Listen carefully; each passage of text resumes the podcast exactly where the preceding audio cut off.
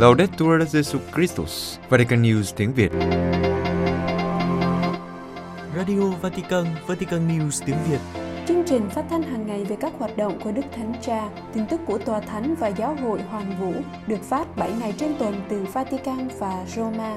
Mời quý vị nghe chương trình phát thanh hôm nay, Chúa Nhật ngày 3 tháng 9, tường thuật ngày thứ ba trong chuyến tông du của Đức Thánh Cha đến Mông Cổ. Trước hết là buổi gặp gỡ đại kết và liên tôn. Kế đến là thánh lễ do Đức Thánh Cha chủ sự. Và cuối cùng là lá thư Vatican. Bây giờ, kính mời quý vị theo dõi buổi gặp gỡ đại kết và liên tôn. Lúc 9 giờ 30 sáng Chủ nhật ngày mùng 3 tháng 9, Đức Thánh Cha đã di chuyển đến nhà hát Huntiero, cách tòa sứ thần 14,7 km để tham dự buổi gặp gỡ đại kết và liên tôn. Nhà hát này được thiết kế theo hình một GR truyền thống, cách thủ đô khoảng 13 km. Sau lời chào và các sứ điệp của các vị lãnh đạo thuộc các nhánh Kitô giáo và các tôn giáo khác, Đức Thánh Cha đã có một bài diễn văn trước mọi người hiện diện. Trước hết, Ngài gọi tất cả các lãnh đạo tôn giáo và mọi người là anh chị em. Ngài nói, cho phép tôi được gọi anh chị em như vậy, như một người anh em trong đức tin cùng với các tín hữu Kitô giáo, như một người anh em của tất cả anh chị em, nhân danh niềm khát mong tìm kiếm chung của mọi tôn giáo và việc thuộc về cùng một nhân loại. Trong khát vọng tôn giáo của mình, nhân loại có thể được ví như một cộng đoàn của những người lữ hành đang bước đi trên mặt đất với đôi mắt hướng về trời cao. Đức Thánh Cha trích một câu chuyện. Có một tín hữu ở xa khi đến thăm Mông Cổ đã viết trong nhật ký hành trình của mình thế này. Nơi đây, người ta không thấy gì ngoài trời và đất. Bầu trời nơi đây trong suốt và xanh thẳm, ôm lấy mặt đất mênh mông và hùng vĩ, gợi lên hai chiều kích cơ bản của cuộc sống con người. Chiều kích trần thế được tạo nên bởi những mối tương quan với người khác, và chiều kích thần thiêng được tạo nên bởi việc tìm kiếm một đấng siêu việt. Đất nước Mông Cổ nhắc nhớ chúng ta, những người hành hương và những lữ khách, về sự cần thiết của việc hướng ánh mắt mình về trời cao để có thể tìm ra con đường trên cuộc lữ hành trần thế. Đức Thánh Cha nhấn mạnh, chính dân tộc Mông Cổ đã mang đến cho chúng ta cơ hội được ở bên nhau, hiểu biết nhau và làm phong phú thêm cho nhau. Dân tộc này có quyền tự hào về một lịch sử sống chung giữa những người theo các truyền thống tôn giáo khác nhau. Rất đáng để chúng ta nhớ lại kinh nghiệm sống động về cố đô Karakorum. Trong lòng cố đô này, chúng ta còn thấy rất nhiều nơi thờ tự thuộc về các tín ngưỡng khác nhau, như là một minh chứng đáng ca ngợi về sự hòa hợp giữa các tôn giáo. Sự hòa hợp, tôi muốn nhấn mạnh từ này, một từ ngữ với hương vị rất đặc trưng châu Á. Hòa hợp chỉ về những mối quan hệ đặc thù được tạo ra giữa các thực tại khác nhau, không hề có sự thống trị hay đồng hóa, nhưng biết tôn trọng những khác biệt để hướng đến những lợi ích của việc chung sống. Tôi tự hỏi, là ai, nếu không phải là các tín hữu, được mời gọi dấn thân làm việc hướng đến sự hòa hợp của tất cả mọi người. Đức Thánh Cha đề cao sự hòa hợp và vị tha, giá trị xã hội của tôn giáo chúng ta được đo lường trong mức độ chúng ta có thể hòa hợp với những anh chị em lữ hành khác trên mặt đất này, trong mức độ chúng ta có thể tạo ra và lan truyền sự hòa hợp. Mỗi cuộc sống con người và mỗi tôn giáo đều phải tự đo lường chính mình trên nền tảng của sự vị tha. Đây không phải là một chủ nghĩa vị tha trừu tượng, nhưng phải cụ thể, được thể hiện qua việc tìm kiếm người khác và cộng tác cách quảng đại với người khác, bởi vì người khôn ngoan vui mừng trong việc cho đi và chỉ nhờ đó mà họ được hạnh phúc. Lòng vị tha tạo nên sự hòa hợp và nơi nào có hòa hợp sẽ có hiểu biết, thịnh vượng và đẹp đẽ. Có thể nói rằng hòa hợp chính là từ gần nghĩa nhất với cái đẹp. Ngược lại, khép kín, áp đặt một chiều, chủ nghĩa cực đoan, áp đặt ý thức hệ sẽ hủy hoại tình huynh đệ, làm tăng thêm sự căng thẳng và đe dọa hòa bình. Vẻ đẹp của cuộc sống là hoa trái của sự hòa hợp. Sự hòa hợp có tính cộng đồng, lớn lên cùng với sự tử tế, với việc lắng nghe, với sự khiêm nhường. Một trái tim trong sáng mới có thể đón nhận được sự hòa hợp. Bởi vì, xét cho cùng, cái đẹp thật sự nằm ở sự trong sáng của trái tim. Các tôn giáo được mời gọi cống hiến cho thế giới chính sự hòa hợp này. Đây là điều mà sự phát triển của kỹ thuật không thể mang lại, bởi vì sự phát triển ấy chỉ hướng đến chiều kích trần thế, chiều ngang của con người và có nguy cơ lãng quên trời cao là chiều kích mà vì đó chúng ta được dựng nên. Thưa anh chị em, chúng ta họp nhau nơi đây như là những người thừa tự khiêm hạ của các trường phái khôn ngoan cổ xưa. Khi gặp gỡ nhau, chúng ta cố gắng chia sẻ cho nhau rất nhiều những điều tốt đẹp mà chúng ta đã nhận được để làm giàu cho nhân loại, một nhân loại thường xuyên bị lạc hướng trong hành trình của mình bởi những tìm kiếm thiển cận về tư lợi. Nhân loại ngày nay thường không nhìn ra được sự xuyên suốt, chỉ thấy những lợi ích dưới đất và kết cục là hủy hoại trái đất này. Nhân loại lẫn lộn giữa tiến bộ và thoái trào, được thể hiện qua rất nhiều bất công và xung đột, rất nhiều cuộc hủy hoại môi trường, rất nhiều cuộc bắt hại, rất nhiều chết chóc. Châu Á có rất nhiều điều để cống hiến theo nghĩa này và đất nước Mông Cổ nằm ở trung tâm của châu Á, đang gìn giữ một di sản khôn ngoan to lớn mà chính các tôn giáo nơi đây đã tạo ra. Tôi muốn mời tất cả mọi người cùng tái khám phá và lượng giá. Tôi muốn kể ra đây 10 điều quan trọng trong di sản khôn ngoan này. Đó là có một tương quan tốt đẹp với truyền thống, bất kể những căng thẳng của chủ nghĩa tiêu thụ, sự tôn trọng dành cho những người cao niên và ông bà tổ tiên. Đây là điều mà ngày nay chúng ta thấy vô cùng cần thiết, một kết ước liên thế hệ giữa người già và người trẻ. Tiếp theo là việc biết chăm sóc cho môi trường, ngôi nhà chung của chúng ta. Đây cũng là một điều vô cùng cần thiết hiện nay. Tiếp đến là giá trị của việc biết thinh lặng và đời sống nội tâm. Đây chính là liều thuốc giải độc tinh thần cho vô vàn những chứng bệnh của thế giới hôm nay và còn những giá trị khác như một cảm thức tiết kiệm lành mạnh, lòng hiếu khách, khả năng cưỡng lại sự dính bén với vật chất, sự liên đới là điều nảy sinh từ sự gắn kết văn hóa giữa người với người, lòng yêu chuộng sự đơn giản và cuối cùng là một chủ nghĩa thực dụng hiện sinh, giúp kiên trì tìm kiếm lợi ích cho cá nhân cũng như cho cả cộng đồng. Đây là một số yếu tố trong di sản khôn ngoan mà đất nước này có thể cống hiến cho thế giới. Đức Thanh Trà nói tiếp, trong khi chuẩn bị cho chuyến hành trình này, tôi đã bị mê hoặc bởi những ngôi nhà lều truyền thống của người dân Mông Cổ. Nơi đây, người dân Mông Cổ cho chúng ta thấy sự khôn ngoan đã bắt nguồn từ hàng ngàn năm trong lịch sử. Thực tế, Cher, ngôi nhà lều của người Mông Cổ, tạo nên một khoảng không gian sống cho con người. Bên trong không gian này là đời sống gia đình, là nơi chung sống, gặp gỡ và đối thoại, là nơi mà cả khi có nhiều người đi nữa, bạn vẫn biết cách nhường chỗ cho người khác – Nhà lều là điểm tham chiếu cụ thể và dễ dàng nhận diện trên phần lãnh thổ bao la của Mông Cổ những căn nhà ấy là dấu chỉ hy vọng cho những người bị lạc bước. Nơi nào có nhà lều, nơi đó có sự sống. Cùng với chiều kích nhân loại, những căn nhà lều cũng gợi lên sự mở ra với thế giới linh thiêng. Chiều kích thiêng liêng của những ngôi nhà này được thể hiện qua việc mở ra ở phía trên, một điểm trống duy nhất để cho ánh sáng rọi vào, như một cái đèn trời hay giếng trời. Nhờ vậy mà bên trong nhà trở nên một cái đồng hồ mặt trời lớn, có ánh sáng và bóng tối giao thoa với nhau, đánh dấu thời gian ngày và đêm. Trong hình ảnh này có một bài học rất hay. Cảm thức về thời gian trôi qua đến từ phía trên, chứ không phải từ dòng chảy đơn thuần của các hoạt động dưới đất. Vào những thời điểm nhất định trong năm, những tia sáng từ trên chiếu xuống, rọi vào bàn thờ trong nhà, gợi nhớ về vai trò quan trọng nhất của đời sống thiêng liêng. Sự chung sống của con người diễn ra trong không gian hình tròn của nhà lều, liên tục nhắc nhớ về ơn gọi hướng lên cao, về chiều kích siêu việt, về đời sống thiêng liêng. Một nhân loại hòa giải và thịnh vượng là điều mà các tôn giáo chúng ta góp công cổ võ. Điều này được thể hiện cách biểu tượng trong không gian sống hòa hợp và mở ra với chiều kích siêu việt.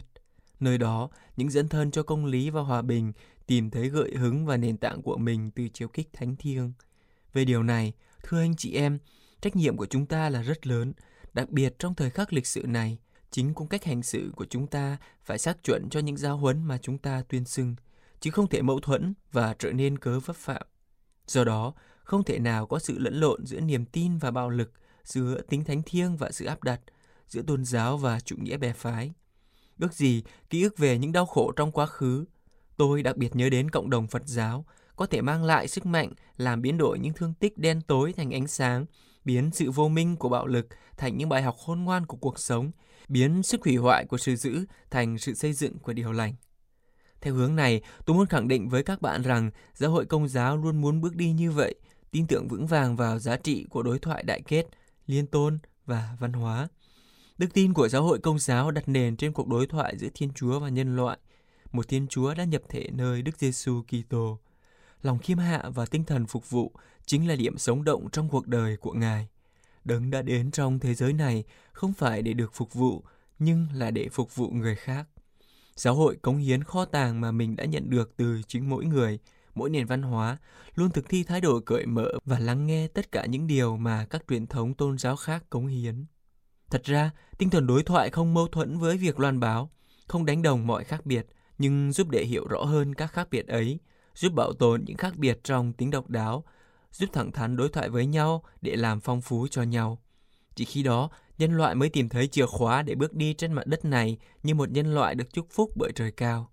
Chúng ta có cùng một nguồn gốc, nhờ đó chúng ta đều có cùng một phẩm giá, cùng một hành trình chia nhau. Chúng ta chẳng thể nào bước đi nếu không phải là bước đi cùng nhau, cùng nhau dưới cùng một bầu trời. Bầu trời ấy che chở và rọi sáng chúng ta. Để kết luận, Đức Thánh Cha nói, cuộc gặp gỡ của chúng ta hôm nay là một dấu chỉ hy vọng trong một thế giới bị xé nhỏ bởi đấu tranh và bất đồng. Hy vọng là điều nghe có vẻ không thực, thế nhưng những điều lớn lao vĩ đại nhất thường khởi đầu nơi những gì ẩn kín, với những chiều kích hầu như không thấy được liền. Một cây đại thụ luôn có khởi đầu từ một hạt giống nhỏ bé ẩn mình dưới lòng đất. Hương hoa chỉ tỏa ra theo hướng gió, còn hương thơm nhân đức của con người thì tỏa ra theo mọi hướng. Chúng ta hãy cùng nhau làm cho điều này nở hoa, để những nỗ lực chung của chúng ta hướng đến việc đối thoại và xây dựng một thế giới tốt đẹp hơn không ra uổng công. Chúng ta hãy cùng nhau vun trồng hy vọng, ước gì những lời cầu nguyện mà chúng ta hướng lên trời cùng với tình huynh đệ mà chúng ta đang sống lên mặt đất này, nuôi dưỡng niềm hy vọng của chúng ta, ước gì tôn giáo của chúng ta, việc chung bước của chúng ta với ánh mắt hướng về trời cao, việc sống chung trong một thế giới hòa hợp như là những người lữ khách được mời gọi chăm sóc cho ngôi nhà chung của mình đều có thể trở thành những chứng tá đơn sơ và khả tín cho tất cả mọi người. Xin chân thành cảm ơn. Kết thúc buổi gặp gỡ, Đức Thánh Cha cùng các lãnh đạo các tôn giáo chụp hình chung. Sau đó, Đức Thánh Cha trở lại tòa sứ thần để nghỉ trưa.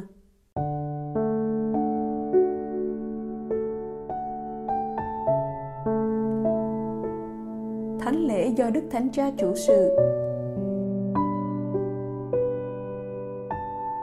Vào buổi chiều Chủ nhật ngày 3 tháng 9, lúc 4 giờ giờ địa phương, Đức Thánh Cha đã dâng thánh lễ Chúa nhật thứ 22 thường niên với các tín hữu Mông Cổ và tín hữu hành hương từ nhiều nước khác, trong đó có nhiều tín hữu Việt Nam. Mở đầu bài giảng, Đức Thánh Cha nói, với những lời của Thánh Vịnh, chúng ta đã cầu nguyện, lạy Thiên Chúa, linh hồn con đã khát khao Ngài, tấm thân này mòn mỏi đợi trong như mảnh đất hoang khô cằn không giọt nước. Lời kêu cầu tuyệt vời này đồng hành trên hành trình cuộc đời của chúng ta giữa những sa mạc mà chúng ta được mời gọi băng qua. Và chính tại miền đất khô khô hạn này, tin mừng đã đến với chúng ta. Chúng ta không đơn độc trên hành trình của mình. Sự khô hạn của chúng ta không có khả năng làm cằn cỗi mãi mãi cuộc sống của chúng ta. Tiếng kêu khát của chúng ta không cứ mãi bị làm ngơ. Thiên Chúa đã sai con của người đến ban nước hàng sống để làm dịu tâm hồn chúng ta. Và Chúa Giêsu như chúng ta vừa nghe người trong tin mừng chỉ cho chúng ta con đường làm dịu cơn khát của chúng ta, đó là con đường tình yêu mà người đã đi đến tận cùng, đến tận thập giá và trên đó người mời gọi chúng ta đi theo người, liều mất mạng sống mình để có lại nó. Chúng ta hãy cùng nhau dừng lại ở hai khía cạnh này, cơn khát nơi chúng ta và tình yêu làm dịu cơn khát của chúng ta. Trước hết, chúng ta được mời gọi nhận ra cơn khát nơi chúng ta. Tác giả Thánh Vịnh kêu cầu Chúa giải thoát khỏi cơn khát vì sự sống của tác giả giống như sa mạc. Những lời của tác giả Thánh Vịnh cộng hưởng cách đặc biệt ở một vùng đất như Mông Cổ, một lãnh thổ rộng lớn, giàu lịch sử và văn hóa, nhưng cũng được đánh dấu bởi sự hiu quạnh của thảo nguyên và khô hạn của sa mạc. Nhiều người trong số anh chị em đã quen với vẻ đẹp và sự mệt nhọc của việc bước đi, một hành động gợi lại một khía cạnh thiết yếu của linh đạo kinh thánh được thể hiện qua hình ảnh Abraham và nói đúng hơn đặc trưng của dân Israel và của mọi môn đệ của Chúa. Thực sự tất cả chúng ta đều là những kẻ du mục của Chúa, những kẻ hành hương đi tìm hạnh phúc, những kẻ lữ hành khao khát tình yêu. Vì thế sa mạc được tác giả Thánh Vịnh nói đến gợi lên cuộc sống của chúng ta. Chúng ta là những mảnh đất khô hạn đó, vốn đang khao khát dòng nước trong, một thứ nước làm dịu cơn khát ở tận cõi thâm sâu, Chính con tim chúng ta mong muốn khám phá bí mật của niềm vui đích thực. Bí mật có thể đồng hành và nâng đỡ chúng ta ngay cả giữa sự khô cằn hiện sinh. Đúng vậy, chúng ta mang trong mình một khao khát hạnh phúc không thể nguôi ngoai. Chúng ta đang tìm kiếm ý nghĩa và phương hướng cho cuộc sống của mình, tìm kiếm động lực cho những hoạt động mà chúng ta thực hiện hàng ngày và trên hết chúng ta khao khát tình yêu, bởi vì chỉ có tình yêu mới thực sự làm chúng ta thỏa mãn, làm cho chúng ta cảm thấy dễ chịu, mở ra cho chúng ta niềm tin và cho phép chúng ta tận hưởng vẻ đẹp của cuộc sống. Anh chị em thân mến, đức tin Kitô giáo đáp lại cơn khát này. Hãy suy xét nó cách nghiêm túc. Đừng loại bỏ nó. Đừng cố gắng xoa dịu nó bằng những hình thức giảm nhẹ hoặc thay thế bởi vì màu nhiệm cao cả của chúng ta nằm ở niềm khao khát này. Nó mở ra cho chúng ta một cuộc gặp gỡ với thiên chúa hàng sống, thiên chúa tình yêu, đấng đến gặp chúng ta để làm cho chúng ta thành con cái của người và anh chị em của nhau. Giờ đây chúng ta đi đến khía cạnh thứ hai tình yêu làm dịu cơn khát của chúng ta đây là nội dung của đức tin Kitô giáo. Thiên Chúa, đấng là tình yêu, nơi Chúa Giêsu Kitô, con của người, đã trở nên gần gũi bạn, muốn chia sẻ cuộc sống của bạn, những vất vả, những ước mơ, cơn khát hạnh phúc của bạn. Đúng là đôi khi chúng ta cảm thấy mình như một vùng đất sa mạc khô không giọt nước, nhưng cũng đúng là Thiên Chúa chăm sóc chúng ta và ban cho chúng ta dòng nước trong lành và làm dịu cơn khát, dòng nước chảy tuôn tràn nơi chúng ta, đổi mới chúng ta, giải phóng chúng ta khỏi nguy cơ cháy khát. Chúa Giêsu ban cho chúng ta nước này, như Thánh Augustino khẳng định, nếu chúng ta nhận ra mình bị khát, thì chúng ta cũng sẽ nhận ra mình được giải khát. Thật vậy, nếu rất nhiều lần trong đời chúng ta trải qua sa mạc, cô đơn, mệt mỏi, cằn cỗi, chúng ta không được quên điều này. Để chúng ta không ngất xỉu trong sa mạc này, Thánh Augustino nói thêm, Thiên Chúa rảy trên chúng ta sương lời người. Thật vậy, người làm cho chúng ta cảm thấy khác nhưng sau đó người lại làm dịu nó đi. Thiên Chúa đã thương xót chúng ta và mở đường cho chúng ta trong sa mạc. Chúa Giêsu Kitô Chúa chúng ta. Và người đã ban cho chúng ta niềm an ủi trong sa mạc, những người rao giảng lời người. Người đã ban cho chúng ta nước trong sa mạc, đổ đầy thánh thần trên những người rao giảng để tạo nên nơi họ một nguồn nước dâng lên đến sự sống đời đời.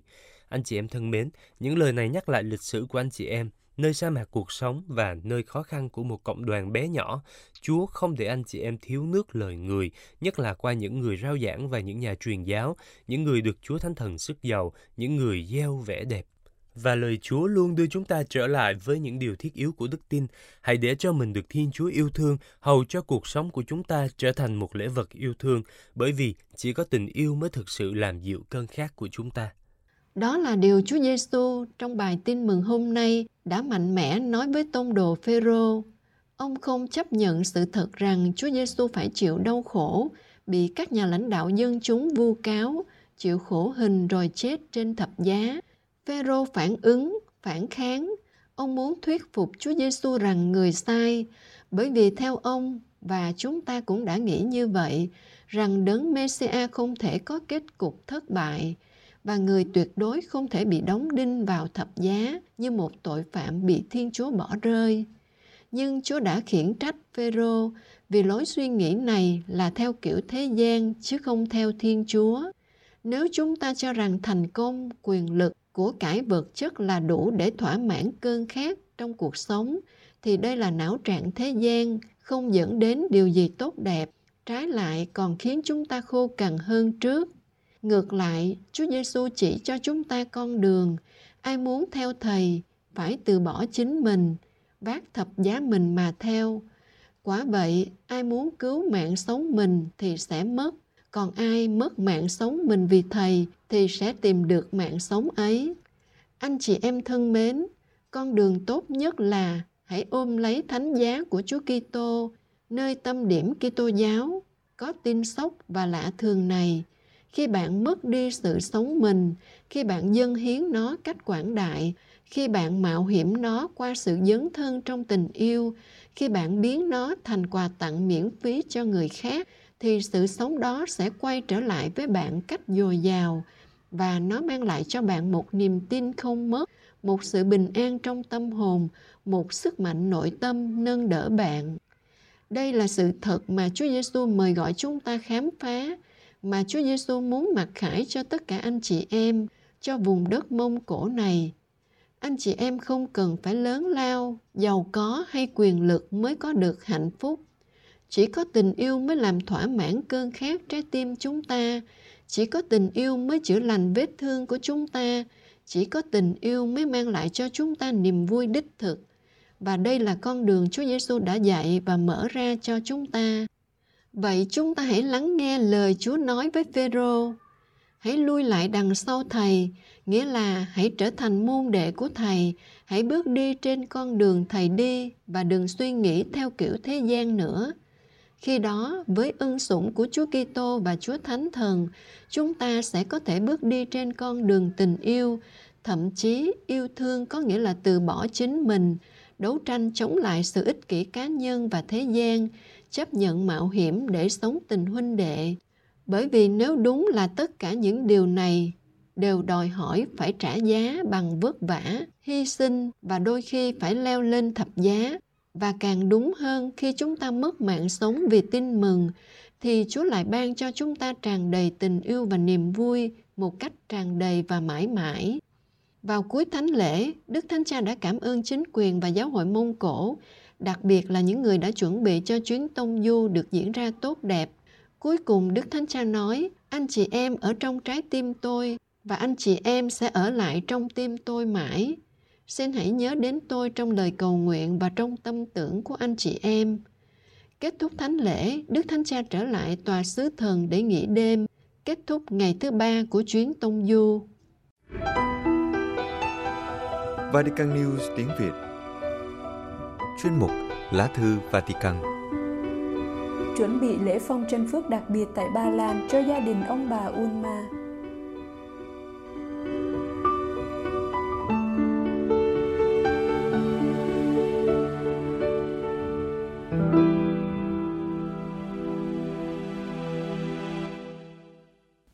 Thưa quý vị thính giả, trong buổi tiếp kiến chung sáng thứ Tư ngày 30 tháng 8 vừa qua, Đức Thánh Cha đã nói với các tín hữu hành hương người Ba Lan rằng quê hương anh chị em đang chờ đợi lễ phong chân phước sắp tới cho gia đình Ulma.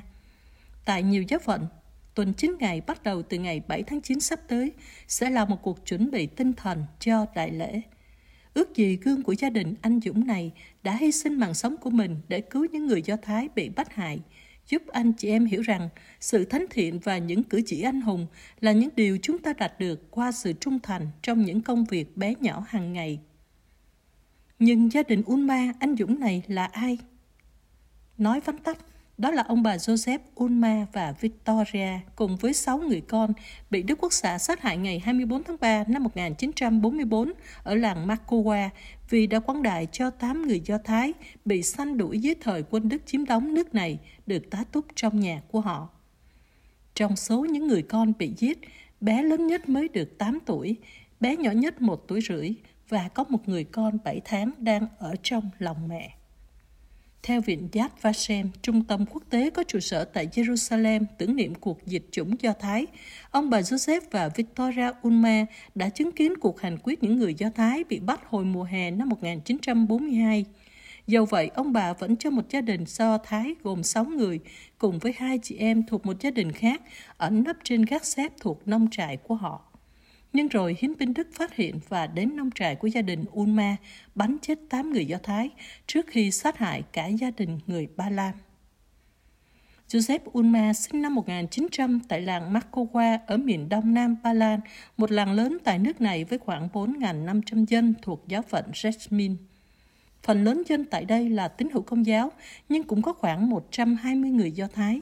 Họ sống chung và cộng tác với nhau trong sự tôn trọng hỗ tương. Joseph là một nông dân. Năm 17 tuổi, anh gia nhập Liên minh Thánh thể của giáo phận địa phương, một hội liên kết việc cầu nguyện và góp phần xây dựng giáo phận qua việc quyên góp giúp kiến thiết và tu bổ các nhà thờ và nhà nguyện ở địa phương. Anh cũng là hội viên tích cực của Hội Thanh niên Công giáo, rồi Liên minh các nông dân trẻ. Lớn lên, Joseph Ulma thành hôn với Victoria Dorothea, 23 tuổi, nhỏ hơn hôn phu 12 tuổi. Hai vợ chồng sinh được sáu người con, họ nuôi dưỡng con cái trong tinh thần đức tin và yêu thương, chăm chỉ và tôn trọng người khác. Đôi vợ chồng canh tác trong một nông trại nhỏ vài hecta. Joseph là người rất chăm chỉ làm việc và cũng là người có sáng kiến, có tinh thần xã hội, hăng say tham gia các công tác trong cộng đoàn. Cả hai vợ chồng đều là giáo dân giáo sứ Thánh Dorothea ở Markowa. Đời sống đức tin của họ dựa trên giới ranh mến Chúa yêu người và cả hai đều thuộc hội Mân Côi Sống. Họ đào sâu đức tin trong việc cầu nguyện và tham dự đời sống bí tích của giáo hội. Cả hai đều là những tín hữu công giáo nhiệt thành. Mỗi tối họ đều quỳ cầu nguyện trước khi đi ngủ.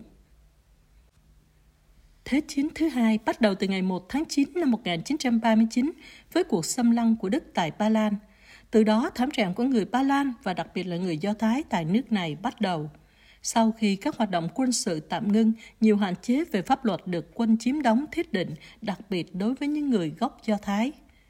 Tình trạng này căng thẳng thêm khi chiến tranh giữa Đức và Liên Xô bắt đầu từ tháng 6 năm 1941. Chế độ Hitler quyết định tiêu diệt toàn bộ người Do Thái ở Âu Châu. Quyết định này về sau cũng được áp dụng cho người Ba Lan. Để ngăn cản người Ba Lan giúp đỡ người Do Thái, tháng 10 năm 1941, Hans Frank, toàn quyền Đức tại các lãnh thổ Ba Lan bị Đức chiếm đóng, ra lệnh rằng tất cả những công dân Ba Lan nào bị cáo hoặc bị tình nghi giúp đỡ người Do Thái đều sẽ bị hành quyết. Kết quả là 6 triệu người Do Thái Âu Châu bị giết, phần lớn trong các trại tiêu diệt.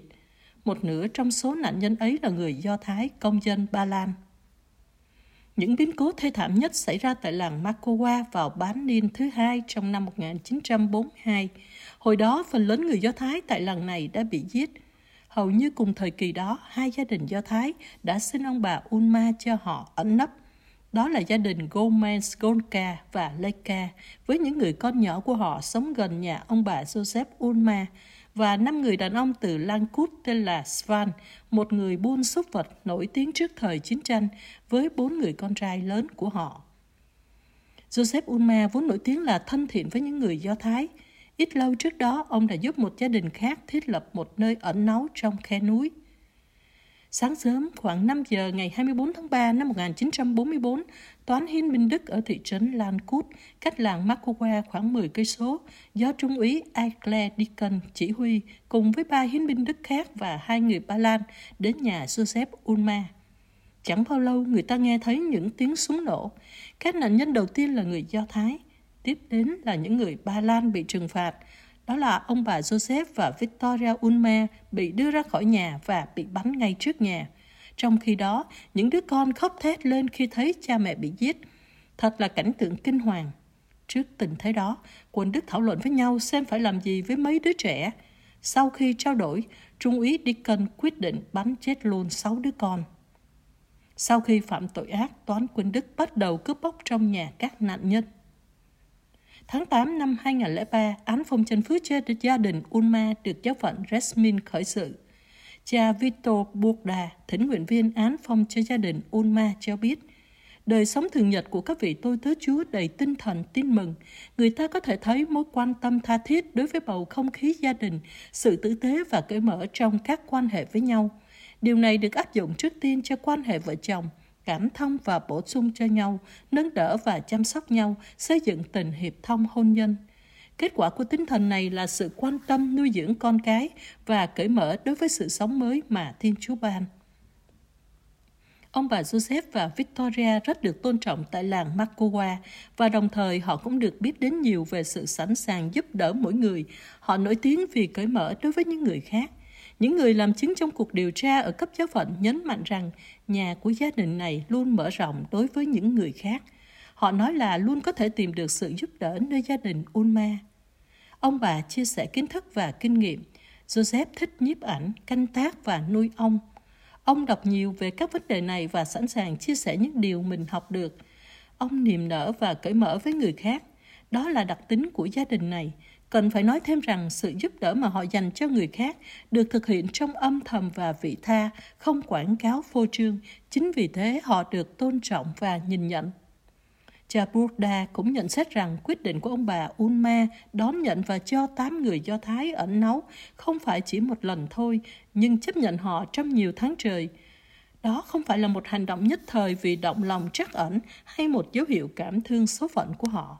Đó là một quyết định có ý thức và suy nghĩ chính chắn, biết rõ những hậu quả có thể xảy ra cho những người Ba Lan trợ giúp người Do Thái như thế. Cha Buddha xác quyết rằng những hành động trên đây cho thấy gia đình Ulma đón nhận tin mừng một cách rất trưởng thành, nhất là về khía cạnh lời mời gọi ký tơ hữu yêu thương tha nhân. Trong cuốn Kinh Thánh, người ta tìm được trong nhà ông bà sau khi bị hành quyết, người ta thấy tựa đề dụ ngôn người Samaria nhân lành được gạch dưới. Điều này chứng tỏ đời sống thường nhật của họ dựa trên tin mừng trong sự hiệp nhất với Thiên Chúa và hoàn toàn thi hành những gì Chúa mời gọi họ. Ngày 17 tháng 12 năm ngoái, với sự chấp thuận của Đức Thánh Cha, Bộ Phong Thánh đã công bố xác lệnh nhìn nhận cuộc tử đạo của gia đình ông bà Joseph Ulma và Victoria cùng với 6 người con. Sau đó, lễ phong chân phước đã được giáo quyền liên hệ ấn định vào ngày 10 tháng 9 tới đây tại làng Marcoa do Đức Hồng Y Marcello Semeraro, Tổng trưởng Bộ Phong Thánh, chủ sự nhân danh Đức Thánh Cha. Ban tổ chức dự kiến sẽ có gần 700 linh mục và hơn 60 giám mục từ Ba Lan và nước ngoài trước sự hiện diện của 20.000 tín hữu. Đặc biệt cũng có sự hiện diện của Rabbi trưởng Cộng đoàn Do Thái tại Ba Lan.